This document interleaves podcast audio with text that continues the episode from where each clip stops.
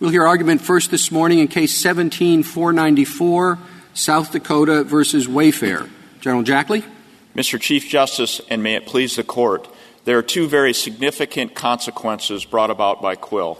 First, our states are losing massive sales tax revenues that we need for education, health care, and infrastructure. Second, our small businesses on Main Street are being harmed because of the unlevel playing field created by Quill where out of state remote sellers are given a price advantage. I'm sorry, isn't the problem not Quill, but the fact that you don't have a mechanism to collect from consumers? It's not the merchants who are playing, paying the sales tax, it's the consumer. They're collecting it for you. So uh, find a way to collect from them.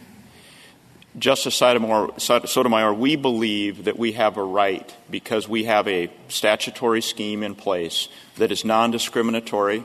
Uh, there aren't apportionment issues. It's a fair scheme. It has uh, safe harbors in place to allow our state your to. Your scheme, but I'm not concerned about your scheme as such. I'm concerned about the very many unanswered questions that overturning precedent will create a massive amount of lawsuits about.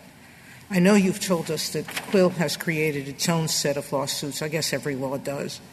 But here there's some significant ones. You're not retroactive, but your adversaries point out that there are many states who have already made this collection retroactive. So we have that question. We have questions about what's the contact that you have to do to impose this obligation? Are we going to decide it under complete auto? Are we going to decide it under Pike? Uh, balancing how much contact is enough to justify um, placing this obligation on an out of town seller. So there's going to be a host of questions. What happens when the tax program breaks down? As it already has for the states who are using it, and merchants can't keep track of who they've sold to. All of these are questions that are wrought with difficulties. So you're introducing now a whole new set of difficulties to put, be, to put behind something that's been in place for 30 years now? Justice Sotomayor, we would encourage using the doctrines that are already in place with complete auto when it comes to a tax assessment, to look for discrimination, to look for apportionment issues, to look at that substantial nexus. How about economic? Certainly, economics it, it can be addressed by Pike. Pike is a balancing test that this court uses for its dormant commerce clause and commerce clause uh, effect. It is able to take a look at the actual. So, how many sales does it take? You're at 200,000, I believe, or 200 sales, or and I don't remember the monetary amount. But what's the minimum? In South Dakota, it's it's set at 200. I know what it was set at. It still doesn't answer the question. What's the minimum everywhere else? The minimum would be one sale because if you look at complete auto, that creates the nexus. And then so if you go, what are we going to do with the costs that you're going to put on small businesses? The small businesses are the ones that are affected most by Quill if you look at that small business on Main Street, it is that business that is put at a price disadvantage because of Quill. If you look at what the actually they're put at disadvantage not by Quill, but by the fact that there are massive uh, discount sellers, not just on the internet, but even in stores now. I, I'm talking about the added cost of doing business for the small businessman. Someone, one of the briefs said it was a two hundred and fifty thousand dollar um, cost to implement one of these sales programs, one of these sales tax programs? That brief left out that it begins, it's to scale, and it begins at $12 a month for 30 transactions. When you look at the cost associated with collection, um, it, it really depends. That doesn't include auditing, doesn't include integrating the program with the existing sales program of the company. It doesn't um, account for the maintenance of the program. Um, there's a lots of costs that are inherent in a process of this type. One thing to look at is the fact that all these sellers, at least in the 45 states with a sales tax, already have a collection uh, and a remittance obligation and already have in place the the software that is able to calculate. I'm sorry, there's five states that don't centralize the state and local. With those five states, as is indicated from the briefing, uh, it's to scale, and it begins at $12 a month for 30 transactions. And I think the important thing to look at when it comes to burden is Quill and the physical presence doesn't address that issue. It doesn't address that issue because, as shown in National Geographic, you may have a situation where there's a warehouse, there's goods that are warehoused in a particular locality where it will still trigger the sales tax obligation. Well, but did I understand you to acknowledge that there would be a constitutional minimum with respect to the burdens? In other words, uh, that some businesses would not, you could not impose the uh, obligation on some small businesses? Mr. Chief Justice, certainly that's what Pike is for, is to determine in a balancing if there is a constitutional concern, if there is a Commerce Clause concern. well, in anything, the other uh, areas you just mentioned, uh, uh, I don't know that we've recognized a, a lowest level for things like a physical presence, right? I mean, isn't it one person, uh, one building? So that, that would be uh, another special rule in this context, wouldn't it? You know, certainly that's one way to look at it, yes. That when you look at the burdens and you look at really physical presence, there are a lot of things that can trigger it. It can be a building, a warehouse, it can be a traveling salesperson that comes to visit in South Dakota at Mount Rushmore and there's a sale.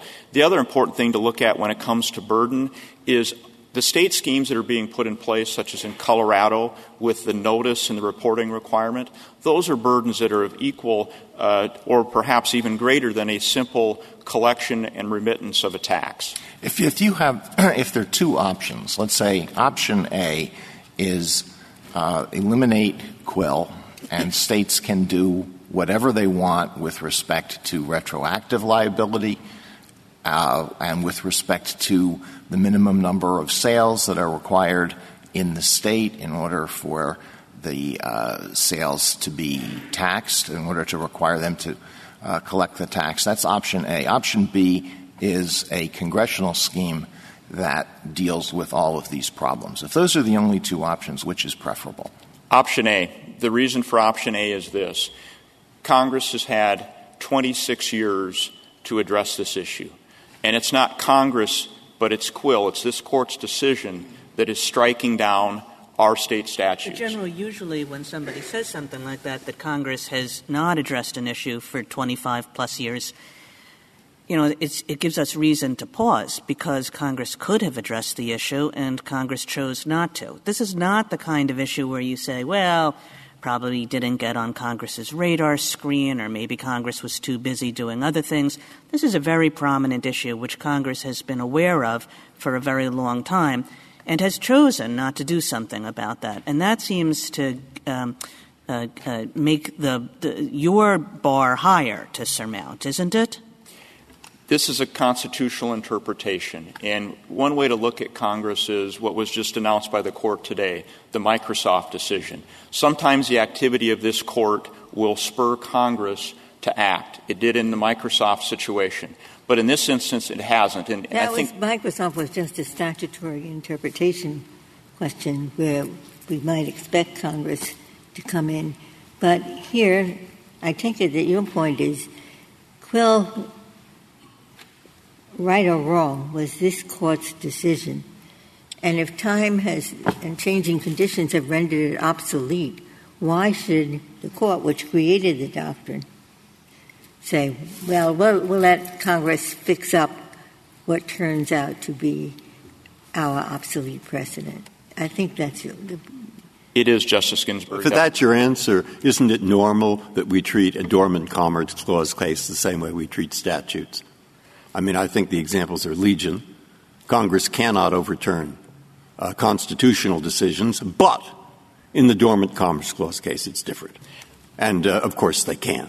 And of course, they do. So I don't really see a difference there. So what's the difference?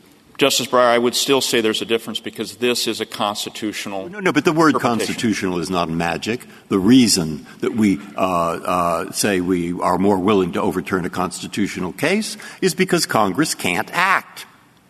But here they can act. And therefore, there is no reason for treating it specially. What is the response to that? I think the reason to treat it special is because we have a situation where Congress has had 26 years.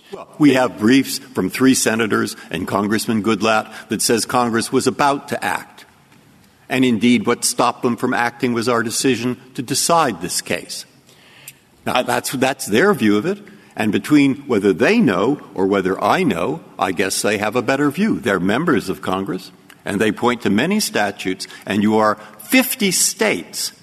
If you do not have the power to get Congress to do something, I don't know who would.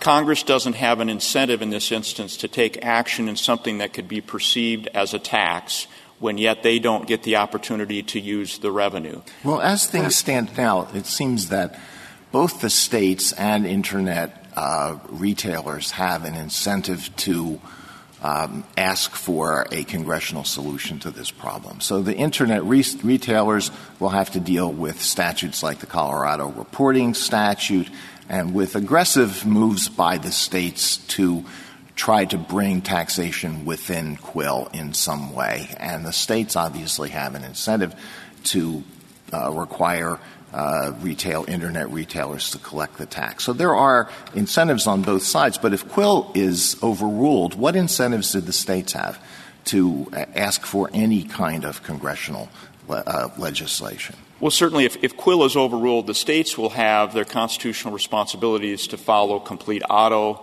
and to follow Pike. I mean, what really has happened here is in Quill, this court set the default, it set the baseline. So, where a state statute, as non discriminatory as it may be and as reasonable it may be, such as South Dakota's, it's automatically unconstitutional and struck down. Can I ask you the questions that I have two or three brief questions? You answer them when you wish and if you wish. And the reason I'm asking like this is because I read through these briefs. When I read your briefs, I thought absolutely right. And then I read through the other briefs and I thought absolutely right. And you cannot both be absolutely right. All right. So why is it? One, uh, you have wildly different estimates of costs, revenues, and what states are losing or not. How do I find and other and other things? Can you do this on the internet? They say there are 12 mistakes, even in South Dakota. All right, or not?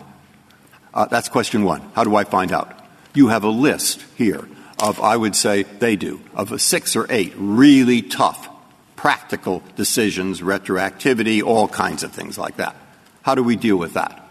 Okay? I would like to, to, to know the answer to that. And you've already dealt with uh, one, which is, uh, uh, well, I'll put it specifically. What's the standard? What's the standard? The government says physical presence. Huh. Any? What? Okay? So those were my three questions. Anytime you want to deal with them, or if you want to deal with them, do so. Use respondents' numbers. It's $100 billion over the next 10 years use re- respondents' activity. We know they collect in Wayfair collects in 22 states. They do this. In fact, Quill.com now collects in every state. So those numbers show that they do this. Use the GAO to show that, of course, you can do this. Companies do this every day. Systemax, who was originally a defendant in this case, no longer is a defendant because overnight they simply switched over. When it comes to retroactivity, the states don't want to address this retroactively, which is why South Dakota, illustrative of that, has indicated we're prospective only. In the briefing, 38 other states have indicated their laws would prevent retroactivity. And, and that is something that Congress could take care of if we overturn Quill. Absolutely. In fact, in terms of in terms of the economic impact, I mean, the suggestion in some of the briefs is that this is a problem that has peaked uh, in the sense that uh, uh, the, bigger uh, e-commerce uh, companies are, find themselves with physical presence in, in all 50 states, so they're already covered. Um, and the workarounds that some of the states have employed are also bringing more in. And if it is, in fact, a problem that is diminishing rather than expanding, why doesn't that suggest that there are greater uh, significance to the arguments that we should leave Quill in place? Mr. Chief Justice, because I think it's because of e-commerce. E-commerce is now 9% of the market and it's rapidly growing. If you look at the numbers, it's been challenging for the states to collect on that e-commerce. The collection rate is as low as 40. Sure, e-commerce is expanding and companies like Amazon uh, account for a large part of that, but they're already collecting in all 50 states. And that's the problem. It's not that e-commerce is expanding. Uh, it, it, it is, from, from your point of view, I think the problem you have to address is that the coverage uh, in terms of uh, collecting the taxes is expanding as well. Mr. Chief Justice, certainly it's expanding, but what remains is that $100 billion loss over the next 10 years. Mr. Chief Justice, if I may please reserve the remainder of my time. Thank you, counsel. Thank you.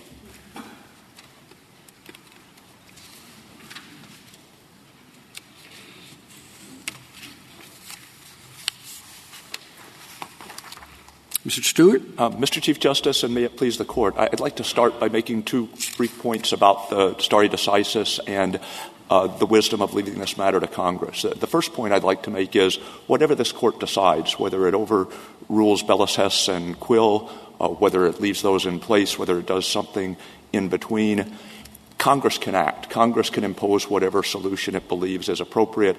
And indeed, if states are given greater latitude to experiment in this area, to devise different schemes that would balance the interests of out of state retailers against the interests of consumers within the states, brick and mortar retailers, the state's own interest in, in, acquiring funds. If states can experiment, Congress will have a wider variety of models to look at to decide what aspects uh, of each it would like to, to choose. The second thing I'd say about stare. That doesn't do anything for the interim period and for the dislocation and lawsuits that will it will engender until there is a congressional settlement.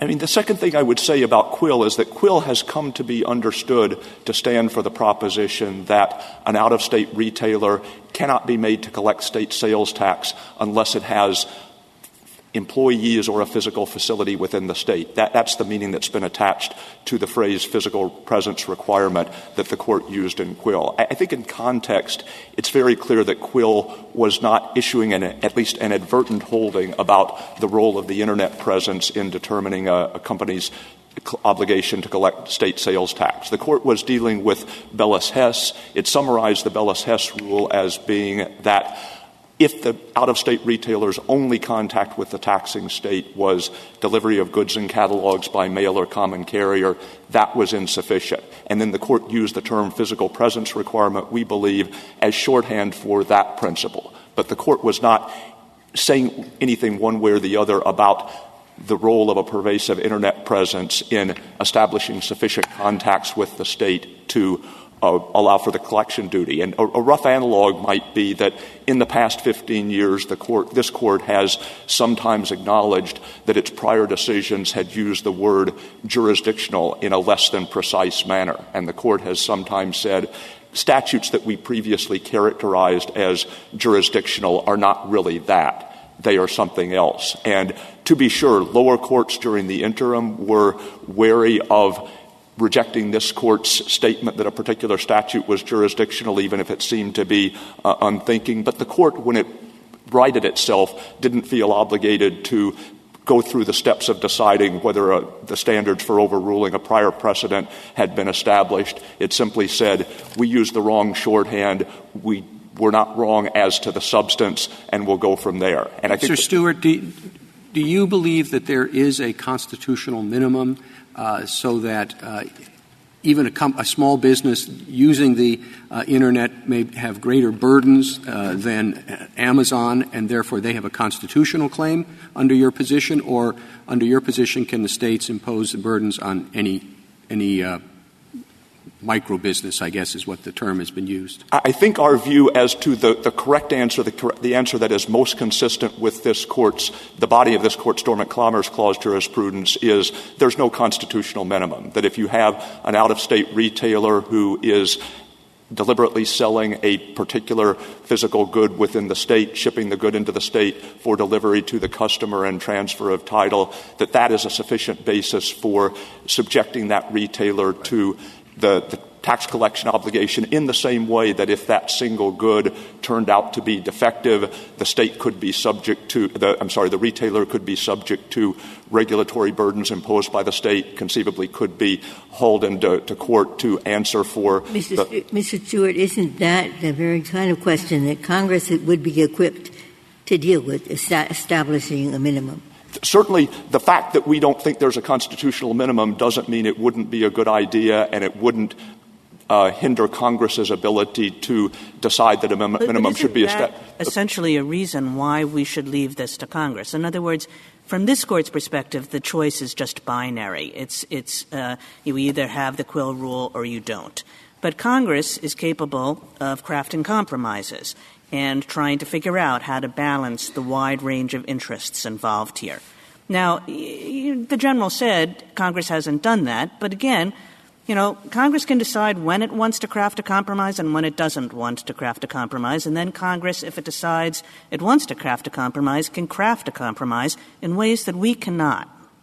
I, I would certainly agree that Congress has a broader range of options available to it than does the court and an ability to devise more nuanced solutions. I, don't think, with respect, that it's accurate to characterize the choice before the court as binary. That is, although it would not be our preferred constitutional rule, it would be open to the court to say physical presence in the form of employees or physical facilities within the state is not an ironclad requirement, and yet not go as far as, as we've advocated, namely, one... within the state is, is sufficient. And one thing that the court could do is, as it often does, say, we'll look at the statute before us, we will decide whether the nexus that South Dakota has required in the form of economic contacts within the state as a prerequisite to the tax collection duty. That, at any rate, is constitutionally sufficient, and the court could leave for another day and for Congress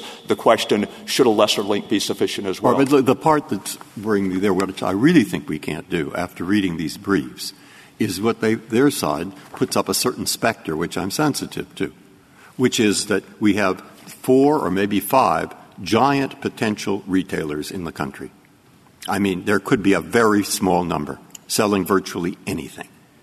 And they sell over the internet, and the hope of preventing oligopoly, etc., is small business, which finds it easy to enter. Now, you raise with this entry barriers, and they say a lot, and you say a little. And I don't know if it's a little or if it's a lot. And if it is a lot, there might be ways of putting minimums in that would, in fact, preserve the possibility of competition and the possibility of new entry, stopping the entry barriers from raising too high. Now, that's something the antitrust division could testify about, but they're not going to testify here. And so that's the kind of problem that worries me. Well, let me say two or three things about that. The first is that the GAO report said that something like 80 or 90 of the 100 biggest internet retailers are paying their state sales taxes. So it, it's, it's big companies, but it's not just the, the four or five biggest giants. And so the question is kind of how far down the line do you go? How small does a company have to become in order for the, the burden of collecting state sales taxes to, to be substantial as, as a practical matter? And, you know, our frontline answer is the Dormant Commerce Clause doesn't entitle uh, a fledgling business to the ability to make a profit if the obligation to collect sales taxes in various states pushes it from making a profit to, to, sustaining a loss. That's not a constitutional defect. But the other thing we would say is nobody on the other side is really seriously contending that the South Dakota law in and of itself places exorbitant burdens. And indeed, nobody on the other side is even contending that if every state did exactly what South Dakota has done, that the burdens would be exorbitant. But the South Dakota law is obviously a test case. You know, it was it was devised to present the most reasonable incarnation of this scheme. But do you have any doubt that states that are tottering on the edge of insolvency and municipalities uh, which may be in even worse position have a strong incentive to grab everything they possibly can. And, certainly if the court issued a decision that said physical presence is no re- it, that adopted our kind of our, view of the correct answer that said you sell you make one sale into the state you are obligated to collect the sales tax. I have no doubt that if the court issued that ruling many states would adopt regimes that are less uh, hospitable to retailers uh, unless they were stopped from doing that by Congress. My, my, point, though, is that there are various contexts in the, the Dormant Commerce Clause, particularly in determining whether uh, a state's tax is likely to cause duplicative taxation, in which the court says, what if every state were to do this? Wouldn't the burdens on interstate commerce be exorbitant? I have my doubts that that mode of analysis applies here, but even if it, if, if it did, what the retailers are asking for is something more, much more than that. They are asking for the court to say that because if every other state adopted a regime that was a much more onerous variant of what South Dakota's statute does, South Dakota statute must be invalid. There's no basis in the court's dormant commerce clause jurisprudence for holding that. So even on the issue of duplicative duplicative taxation. Um, does the government have a position on the question whether uh, retroactive uh, application of uh, uh, uh, of this would be constitutional? In our view, it would be constitutional, in, in part because. As I was saying earlier, we don't understand Quill to have issued an, an advertent holding with respect to Internet presence. The court, in our view, can simply clarify Quill rather than overrule it. But even if the court felt that retroactive application of the decision, the collection of back taxes raised more substantial constitutional problems. It could simply leave open the possibility of additional Pike type challenges to back taxes, even as prospective application of the laws. May, may I just ask before you finish? Uh, what is the government's position on the prospect of prospective overruling? Of Quill. Then we would have no retroactivity problem. I, think the court has eschewed prospective announcement of constitutional rules in the following sense. That is, the court has determined, certainly correctly, I believe, that the court's role is to interpret the Constitution, not to amend it. If the court says in June of this year that the Dormant Commerce Clause means X, it can't say that up until now the Dormant Commerce Clause meant something else. And, in that sense, prospective decision making is inconsistent with the judicial role. However, there are circumstances, and qualified immunity is one of them, where even though the newly announced constitutional rule as a rule applies retroactively, the, ability of, the, the availability of particular types of relief may depend on whether people were justifiably uncertain at the time. Thank you, counsel.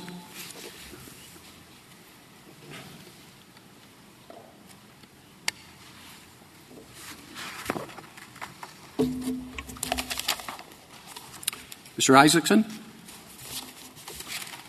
Mr. Chief Justice, and if please the court, I'd like to direct my uh, initial responses to some of the questions that Justice Breyer was asking counsel. Uh, he pointed out the fact that there were conflicting numbers before the court uh, regarding what is the amount of lost revenue that the states are experiencing. And he said, what should we rely upon? The most authoritative, independent, and extensive study was the one that was done by the General Accountability Office. And the General Accountability Office determined that the private study that was done by uh, two professors at the University of Tennessee, which was issued in 2009 uh, based on 2006 figures and then updated uh, in uh, 2012 based upon 2009 figures, the GAO indicated that the figures were only one quarter to one third of the amount of lost revenue. That, wasn't the problem, really. The problem, really, is your brief is filled with stuff.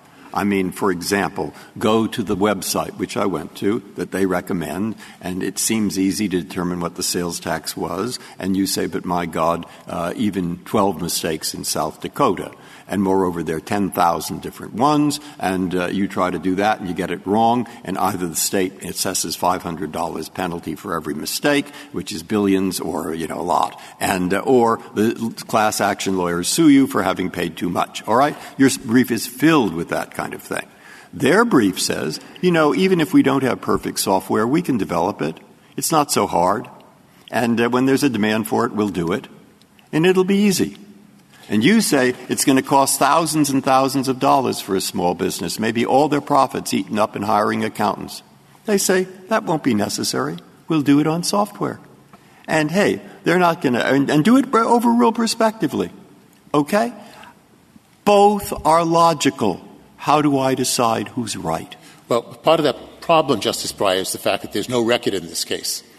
And so, in trying to determine, even as a matter of stare decisis, whether there is a special justification for overruling Quill, I think the problem that you've identified is that no record has been presented to the court that would support that uh, substantial justification. Well, how about going back to the very basic issue?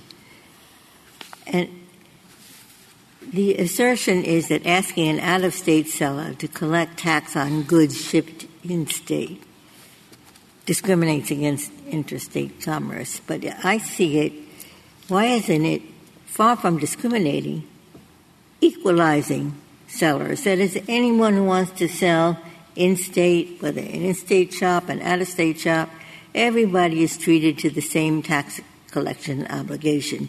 All who exploit an in state market are subject to the in state tax. Why isn't that equalizing rather than discriminating? Well, the, the Dormant Commerce Clause takes as its principal objective the maintenance of a single national marketplace that is free and accessible to all participants.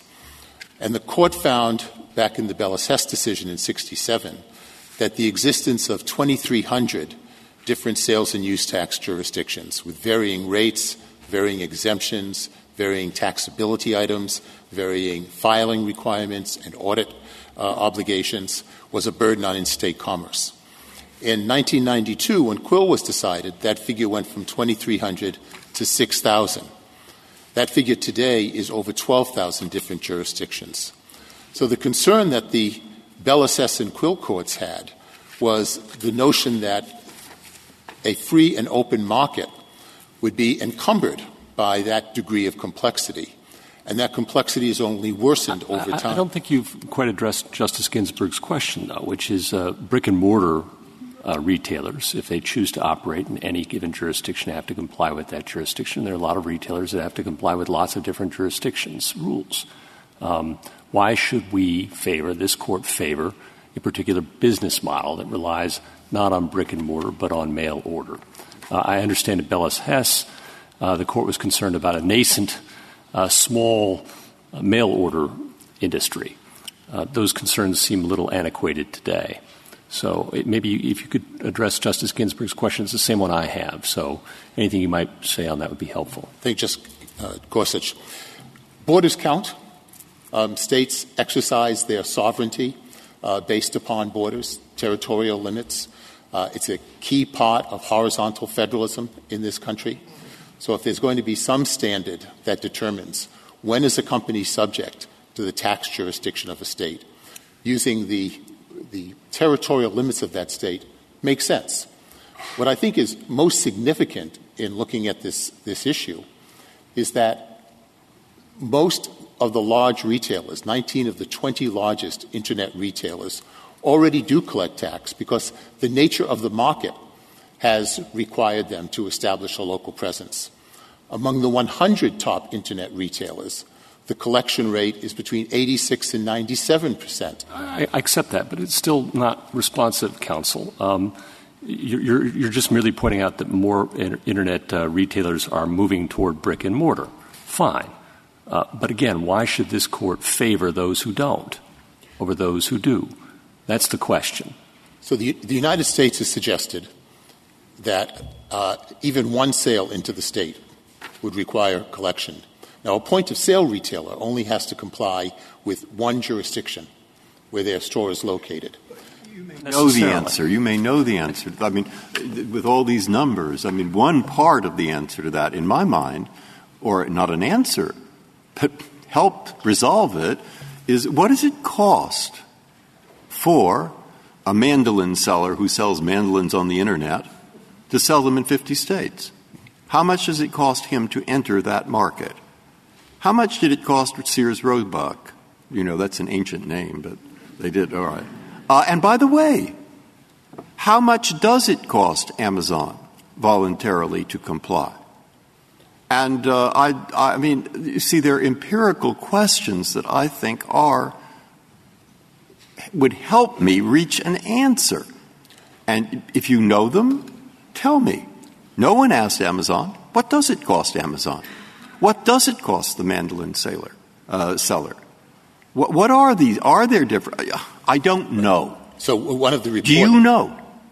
Do you know what it costs Amazon? I do not know what it costs Amazon, but I do know that in the Kavanaugh report, which we uh, cite in our in our uh, briefs to the court, indicated that the cost of just implementation and integration of a software system before you're dealing with any of the other issues costs up to $250,000 that the maintenance of a system. Well, but it starts at twelve dollars. We know that too, right? So th- that figure seems a little misleading. I, I, guess the real question that I think Justice Breyer's maybe getting at, and, and I'd love your help on this too, is the comparative difference, right? A- after Quill, uh, now states may force internet providers to Um, provide information like Colorado does that enable them to collect tax from the taxpayer.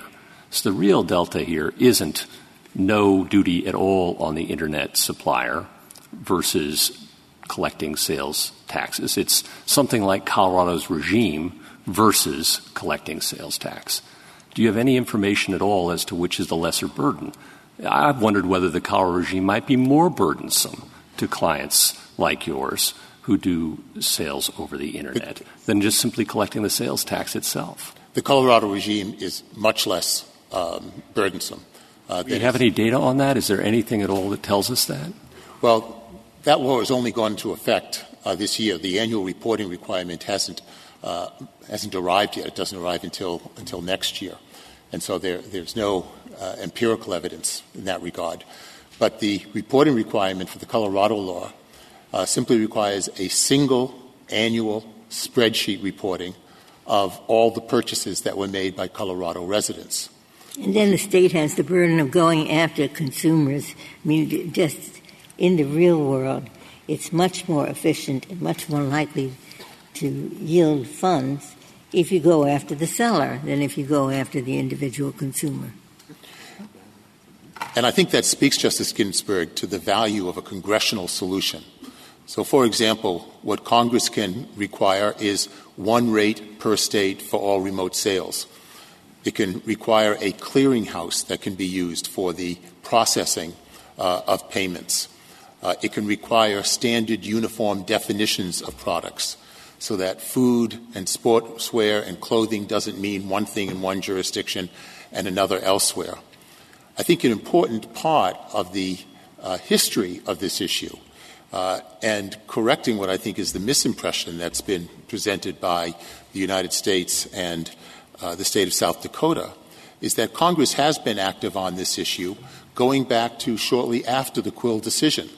Uh, Congress passed the Internet Tax Freedom Act in 1998, which established an advisory commission on electronic commerce, which issued a comprehensive report in 2000 detailing the items that the states should address to simplify their tax systems in order to warrant federal legislation. Uh, and it called upon the states to develop that system within five years.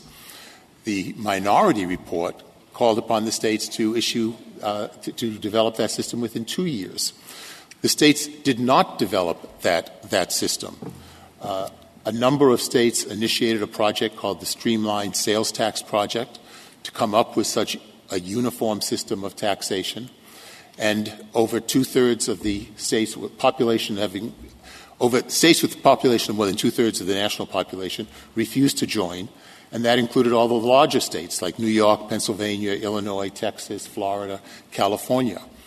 So that uh, Congress has given clear direction to the states the kind of steps that should be taken if they were going to be obtaining from Congress broader tax jurisdiction. The Can you imagine us saying anything, assuming we were, and it's hypothetical, to accept your position? Um, is there anything we can do to give Congress a signal that it should act more affirmatively in this area? I, I would welcome a decision from this court uh, that would indicate that Congress should move forward with uh, consideration and action upon legislation. Uh, but I think those wheels. I'm sorry, maybe they already maybe they already have, and they've made a decision, or at least majorities have made a decision that this is something they're going to leave the way uh, it has been for whatever is 25 years. I think it'd be very strange for us to tell Congress it ought to do something in any particular area. Just I certainly, I certainly wouldn't um, advise this court on, on how uh, it should relate to Congress. Uh, but I would point out, Mr. Chief Justice, that all of the players that are involved in this issue are in favor of, federal legislation. Uh, for the direct marketing industry, as I've pointed out to you, uh, the largest players are collecting tax. They would welcome simplification. But you say that uh, the congressional action should be taken against a background in which this court um, has made a statement of constitutional law that is has, has now, uh, especially in light of the cyber age, proven incorrect. So you want the Congress to act against the background in which this court has made an incorrect uh, resolution of the law. Uh, that's that's the assumption you're making. Of course, I know your backup argument is that Quill is correct. I understand that. I'm certainly not suggesting that Congress should be acting uh, to correct uh, this court's Quill decision. Rather, this court recognized in its Quill decision that Congress had the power uh, and was better suited to be addressing but, the but issue. the assumption of many of these questions is that Quill is incorrect, but that that doesn't make any difference. And I'm suggesting that it does make a difference when Congress acts for it to determine what the constitutional rule is as correctly stated by this court. Now, I understand you think Quill is correct, but most of these questions have, have just assumed that Quill is incorrect, but what difference does it make? I think that then introduces the issue of stare decisis, because the standard of stare decisis is that even where the court has ruled incorrectly, there's a value in settled expectations and standing by the decision uh, previously, and that is most powerful when Congress has the ability to correct an error if that error existed. And both the state and the United States deal very lightly with the issue of stare decisis. But if the court is responsible for Bellas Hess, and there was from the very beginning strong dissenting opinions, and there was a suggestion that there be a, a test a test case. Why shouldn't the court take responsibility to keep our case law in tune with uh, the current commercial arrangements? It's been said that that has been done in the antitrust area. Why await Congress for ask Congress to overturn our obsolete precedent? Well, first, the Quill Court did not invite test case litigation on the issue. Uh, Justice Kennedy raised that issue in his concurring opinion in, in the Brohl uh, decision. But I think the main reason, Justice Ginsburg, is because of the power of stare decisis, especially on the issue of reliance. Uh, if this court decided to overturn Quill, and I think Justice Alito giving the, the two alternatives, uh, either a, an immediate overturning of Quill or, or turning to uh, a congressional solution, uh, the result would be chaotic.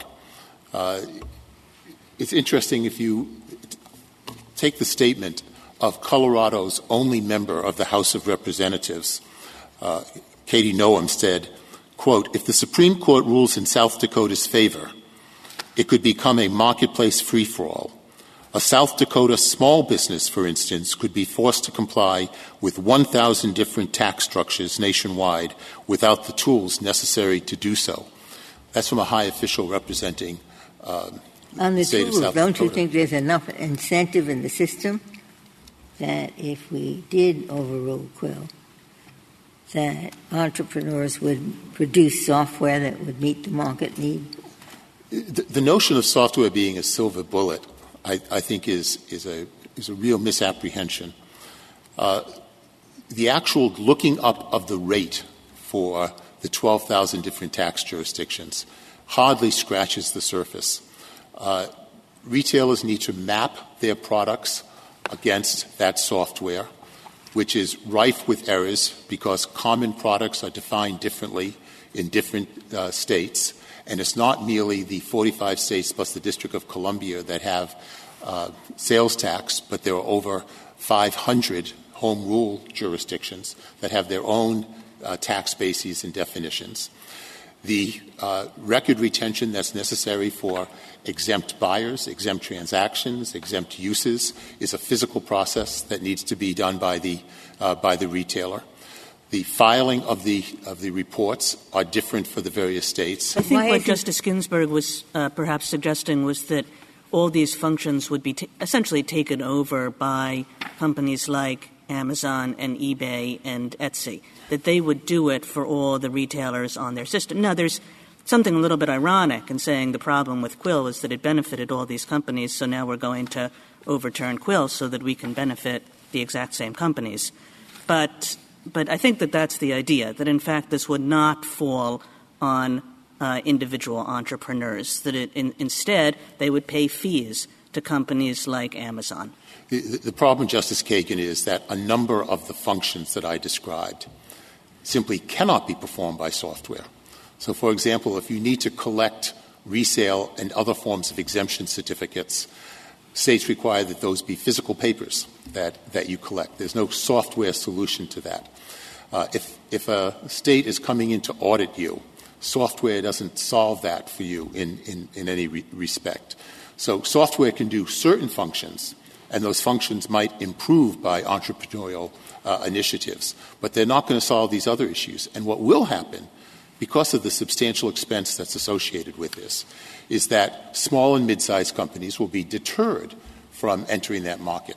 They have a choice. They can either invest in opening a store uh, within the state uh, and foregoing a national market, or they can develop a website and sell to a national market. The Commerce Clause was the they promise. say if they open a store within the state, then hit by these remote, remote sellers, and so their store in the state is suffering. It is the small business person inside the state that's suffering. It, it's interesting, uh, Justice Ginsburg, that uh, currently over 70 percent of all small businesses have a website and by the end of 2018, it's estimated that 91% of small businesses will have a website. So the issue here is not between small in-state retailers uh, and out-of-state direct marketers. The real competition is between the large companies who are omni uh, merchants, who are multi-channel merchants, who are increasingly dominating the internet. And one of the effects, if you uh, increase the cost of admission, if you have barriers to entry, one of the inevitable effects is going to be that those small and medium sized companies are going to be deterred, and there will be even greater concentration uh, by the largest retailers. Uh, again, I think that is antithetical to what the objectives of the Commerce Clause uh, were. The arguments that the United States made, I think, raise some, very disturbing uh, notions of what the future would, look like. Uh, the notion uh, that Mr. Stewart presented that there is no constitutional minimum if the court overturns Quill, uh, that uh, any single sale would obligate a company to then comply with the particulars of that jurisdiction's uh, tax, uh, would really mean that you'd have most smaller merchants say that's not a, a function that we can assume uh, at an economic but That would be really something that would appeal to Congress to fix, because the whole picture, Congress doesn't want, to look like it's increasing taxes. But fixing something like that would not encounter the same hurdle. The um, absence of any incentive of the states to seek a congressional uh, resolution uh, in the event that Quill was overruled I think is a major impediment to the notion that Congress would come in and fix the problem. Uh, and as Justice Sotomayor pointed out, what happens in the interregnum? What happens in the one or two or three year period uh, before Congress acts? And uh, companies are confronted with this dilemma uh, of collection. Uh, the notion of a chaotic period preceding Congress coming in to address the issue uh, is as daunting uh, as any in terms of uh, what the consequence of overruling Quill uh, would be. I do want to. We saw today, from the announcement today, that Congress can sometimes act with with rapidity. Well, in, in this instance, leading state leaders, for example, the director of tax policy for the uh, Conference of State Legislatures, has publicly stated that uh, if this court were to overturn Quill, um, there's no reason that the states would favor federal legislation. Uh, so that dynamic is one which I think would likely stalemate Congress rather than encourage uh, Congress uh, to act. I do want to make special emphasis on the issue of, of stare decisis because uh, since Quill has been in place uh, and there's been a clear explanation of what the standard is for tax jurisdiction, literally thousands of companies have conformed their conduct to uh, the standard that was, was established. Uh, Justice Scalia's concurrence in the Quill case uh, said that where that kind of reliance is present and companies have ordered their economic affairs uh, in that reliance, uh, that the doctrine of stare decisis is at its acme. Uh, and he also pointed out that that is especially so where Congress can address the issue. If Congress were to address the issue, I think there'd be no doubt that it would be purely prospective. In fact, I think that's the only thing Congress could probably do, is have a, a prospective uh, law. Uh, but this court has indicated that a purely prospective ruling uh, is inconsistent with its view of the law. Uh, and made that very clear in the in the Harper case. What is the reliance?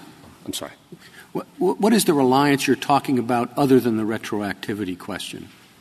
Companies have made their investment decisions based upon a business model, understanding what the Quill standard requires. Uh, so but the, the assumption when you're talking about stare decisis is that the decision was wrong. So you're saying they've made business decisions on the basis of an erroneous decision when the decision is based on the fact that, um, uh, well, that, that use taxes are not being paid. Yeah, I think In other words, the benefit comes from them not just from the fact that they don't have to collect, but from the fact that most people aren't paying use taxes. Yeah.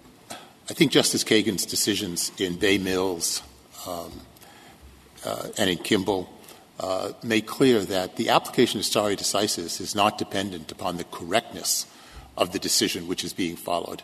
In fact, uh, if a decision is correct, stare decisis isn't necessary. The decision would be standing on its, on its own legs. Uh, so here you have a situation quite different than other cases where the court has been able to uh, declare that there was no reliance or no rightful reliance. Here you have a situation where you have a whole industry that has understood what the rules are. I think Justice Scalia's term in, his concurrence in the Quill case uh, was that uh, these companies had the right to take us at our word, that that was the standard that was, that was applicable. Is there any brief I can read or any source to determine uh, what constitutes a small business in America? I don't even have the answer to that, okay? The figures we were given was based on a small business. But is 200 sales a year the minimum, or is it something higher? That's the uh, South Dakota law. It has a minimum amount of sales. I don't know. I don't know enough about the Internet to, to make a judgment, as suggested by the Solicitor General, to make a judgment that these are actually the right numbers. Is there something I could look at to figure The Small Business Administration defines small business in various categories mm-hmm. of, of business activity, so that's certainly a source that you could look at. The figure of 200 transactions, I think, needs to be put into, into clear perspective. The average Internet transaction is $84. So 200 transactions times $84 is less than $17,000. So it's not the $100,000 a year figure. And there are many Internet sellers. For example, Etsy has 1.9 million uh, participants on Etsy, and many of them are selling products that have only a $10 uh, sales value. So 10 times 200 is $2,000. The compliance cost of uh, of complying with the South Dakota sales and use tax law on $2,000 worth of sales would far exceed whatever the profit margin is. And it becomes a good example. The same of true of Colorado's uh, reporting requirements. I mean, if we're going to compare barriers to entry, we have to compare apples to apples. Um, and, and so we wouldn't compare it necessarily against a baseline of nothing. We'd have to compare it as against the reporting requirements of a state like Colorado's. So do you know what the difference, the delta there is? I don't, you I don't Your Honor. I don't have that, that figure. There are no further questions. Um, thank the Court. Thank you, Counsel. General Jackley, five minutes remaining. Thank you, Mr. Chief Justice. Justice Breyer, I owe you an answer to your third question, and that is what rule would apply. And I would tell you the sky isn't falling, that this Court's jurisprudence already in place with respect to a tax assessment is complete auto. With respect to the collection side and concerns with burden, the balancing that Pike has in place provides those constitutional protections. When it comes to Congress, I know the question I'm is. sorry, you said earlier one sale is enough for to justify a state imposing the reporting requirements. Are you backing off that? No, what I think Pike give us that if you're saying one sale's enough.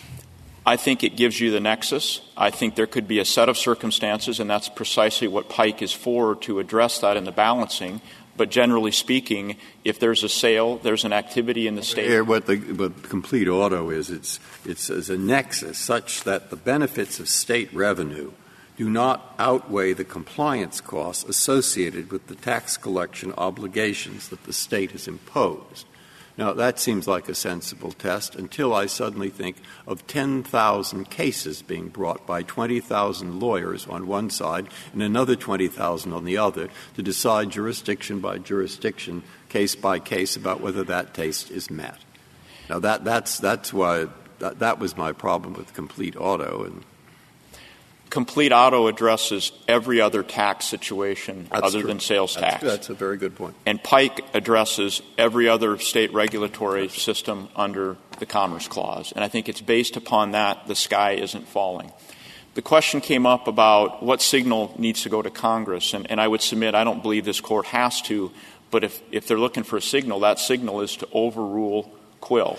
I mean, to reset the default so that the default, like here, isn't doing all the work. It's a situation where it's this court's decision in Quill that's basically striking down every state statute, including mine, no matter how non discriminatory, no matter how low the burdens are. I live in a state that is a streamlined tax state, which means we pay all those collection remittent costs. In fact, we actually pay the businesses up to $70 a month to be a part of that. So there is no burden. Certainly less of a burden than what is happening in Colorado with a notice and a reporting requirement.